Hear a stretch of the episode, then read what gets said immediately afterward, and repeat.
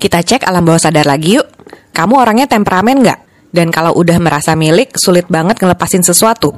Kamu juga suka nggak enakan, sulit menolak, dan nggak mau nunjukin emosi karena nggak mau kelihatan rapuh. Ini adalah ciri-ciri trauma ditolak waktu kecil, dan tidak ada yang membantumu mengatasinya. Mungkin waktu kecil orang tuamu kurang memberi pujian atau pengakuan sehingga kamu merasa harus selalu tampil sempurna demi memenangkan perhatian orang lain.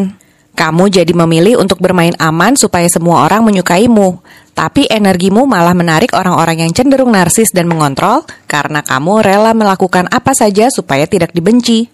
Kamu bisa sembuh dengan menyadari bahwa dirimu sendiri cukup bahwa semua perasaanmu valid dan bahwa kamu pun punya hak bersuara. Sadari bahwa semua yang sayang padamu tidak akan meninggalkanmu cuma karena kamu tidak sempurna dan mereka yang tidak bisa menerimamu bukan orang yang tepat untukmu. Lengkapnya ada di jurnal perjalanan senyapku. Yuk, sembuh yuk!